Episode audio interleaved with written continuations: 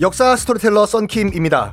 Spotify for Podcaster에 대해서 들어본 적 있으신가요? 팟캐스트를 가장 쉽고 빠르게 만들 수 있는 플랫폼입니다. 여러분도 저처럼 팟캐스트를 만드실 수 있습니다. 어렵지 않아요. 설명드릴게요. Spotify for Podcaster에서는 핸드폰이나 컴퓨터로 바로 팟캐스트를 녹음할 수 있는 제작 툴을 제공합니다. 배경음악, 전환 효과음, 그리고 자동으로 음질을 향상시키는 기능 등등 한 곳에서 녹음부터 편집까지 팟캐스트를 빠르고 쉽게 만들 수 있습니다. 이렇게 만든 여러분의 팟캐스트는 Spotify for Podcaster를 통해서 애플 팟캐스트, 구글 팟캐스트 등 여러 다른 플랫폼에도 한 번에 배포하고 한 곳에서 관리할 수가 있습니다. 여러분이 팟캐스트를 만들기 위해 필요한 모든 것들을 한 곳에서 모두 무료로 제공합니다. Spotify for Podcaster 앱을 다운로드 받고 지금 바로 시작해 보세요. 네, 여러분 안녕하십니까. 역사 스토리텔러 썬킴 인사드리겠습니다. 후금군이 쳐 내려오는데 총사령관은 아민이라는 현재 후금의 지도자 홍타이지의 사촌 형이 내려왔는데 왜 이러냐? 왜 지가 직접 안 오고?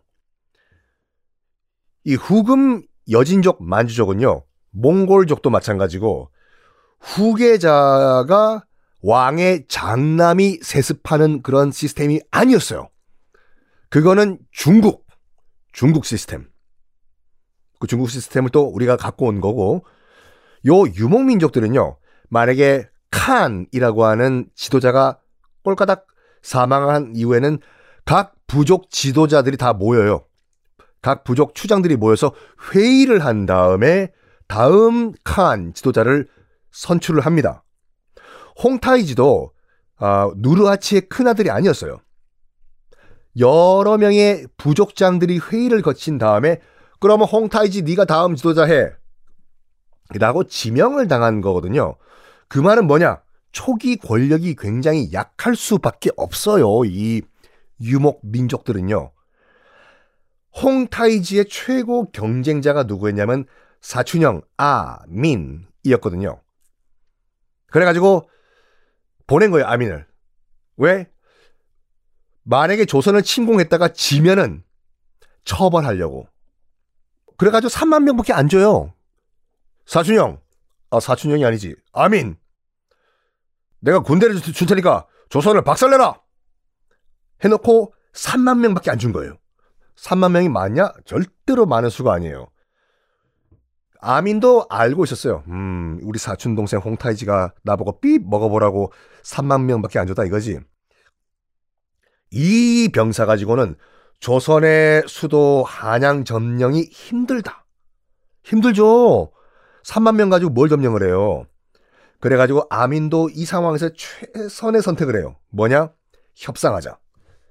인조한테 편지를 보냅니다. 강화도에 지금 숨어있는 인조한테 편지를 보낸 다음에 편지 내용은 명나라와 단교를 하라. 그리고 우리 형제의 맹약을 맺자. 우리 후금이 아 조선 너희가 형이 아니라 우리가 형하고 조선 너희가 동생 하라. 어? 그럼 우리 돌아갈게. 해요. 이 편지를 받아본 인조 대략 난감한 거예요 지금. 명나라와 지금 단교를 하라고 오랑캐인 너희들을 형으로 모시라고 따꼬로 야 답장을 보냈는데 나름 그래도 최선의 노력을 다해서 보냈어요. 일단은 지금 강화도 앞바닥 건너까지 와 있는 아민 신경 건드리면 안 되잖아요. 답장 내용이 이런 거였어요. 우리 조선은 명나라와 이미 오랜 관계를 맺은 사이요. 우리가 갑자기 명나라와 관계를 끊으면 당신들도 어찌 우리를 믿겠소? 에? 그렇게 갈때같이 왔다 갔다 갔다 하는 조선인데 당신들이 믿겠냐고? 현실적으로 생각해 봐요. 명나라와 우리가 이렇게 관계가 오래됐는데 갑자기 끊으면 안 돼요. 그래요. 나름 일리가 있는 얘기지 않습니까? 그래서 그걸 받아본 이 후금의 아민도 맞는 얘기니까 그래? 어, 어이 너 일로 와봐. 왜요? 네가 직접 들어가서 네가 협상해. 제가요? 어, 너 가. 누굴 보냈냐면 같이 따라왔던 강홍립 장군을 보낸 거예요. 강홍립 장군 그때 기억나시죠? 사르후 전투에서 어 항복을 했지 않습니까? 우리는 후금과 전투하러 온 게 아니다. 우리 병사들만 살려달라 달라 그래서 강홍립을 불러요. 아멘이. 너 네가 가가지고 네가 협상해. 하, 이 조선이라는 나라가 참 그 성리학으로 똘똘 뭉친 나라는 게 뭐냐면 강홍립은요 두고 두고 내 내 내 내 조선의 역적으로 찍혀버려요. 왜? 어쨌건 간에 조선의 장수였던 사람이 지금 후금군과 따라온 거지 않습니까? 나중에 송시열이라는 그런 어 대학자가 있었어요. 전통적으로 여러분 그 성리학이랑 유, 유교에서는요 성인급에는 성인 끝만 뒤에 자자를 붙여줘요 아들자. 공자 맹자 이런 식으로.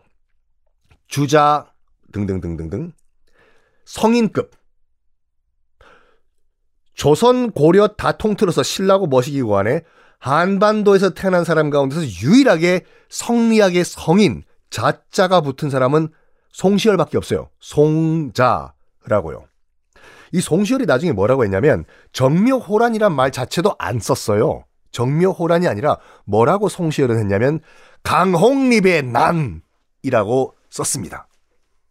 어찌 조선의 장수가 오랑캐의 선봉장이 돼서 내비게이션 오른쪽으로 300m 우회전 했단 말이냐 이런 식으로 어쨌든 그 강홍립이 8년 동안 고생했어요. 끌려가가지고. 강홍립이 그때 항복 안 했으면 조선군 병사 다 죽었어요, 그때요.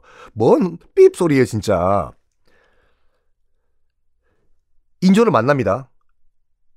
어, 인조도 약간 어색하죠, 지금. 어, 고생 많았어, 강홍립 장군. 강홍립과 인조가 만난 이 바로 면전에서 신하들이요. 그걸 보고 바로 강홍립이 앞에 있는데도 뭐라고 했냐면 전하! 이 역적의 목을 치솟서 전하! 어찌 감히 오랑캐게 항복을 한단 말이에요 전하! 라고 강홍립 면전에서 이런 얘기했어요. 그걸 보고 인조 됐다 됐다 됐다 됐고 어? 당시에 이 강장군이 그래도 항복을 했기 때문에 조선 병사들이 살았다 됐다 조용히 해 샤랍 강 장군 후금 측에서 뭐라고 지금 얘기를 하나 이때 강홍립이 있는 그대로 현실을 보고를 해요. 인조한테. 지금 와 있는 후금 아민과 후금군은 조선과 진정으로 화해를 하자라는 분위기입니다. 진짠가? 속임수 아니야? 진짜입니다. 아, 진짜라니까요. 그래? 바다 건너서 강화도로 들어와서 날 치는 것도 아니고 한양을 점령하는 것도 아니고 진짜 나 우리와 화해하자 이거지? 어 그래 알았다. 인조가 여기서 그러면 그게 진짜라고 하면은 알았다고 답장을 씁니다. 무슨 답장이냐? 무슨 답장이냐? 다음 시간에 공개하겠습니다.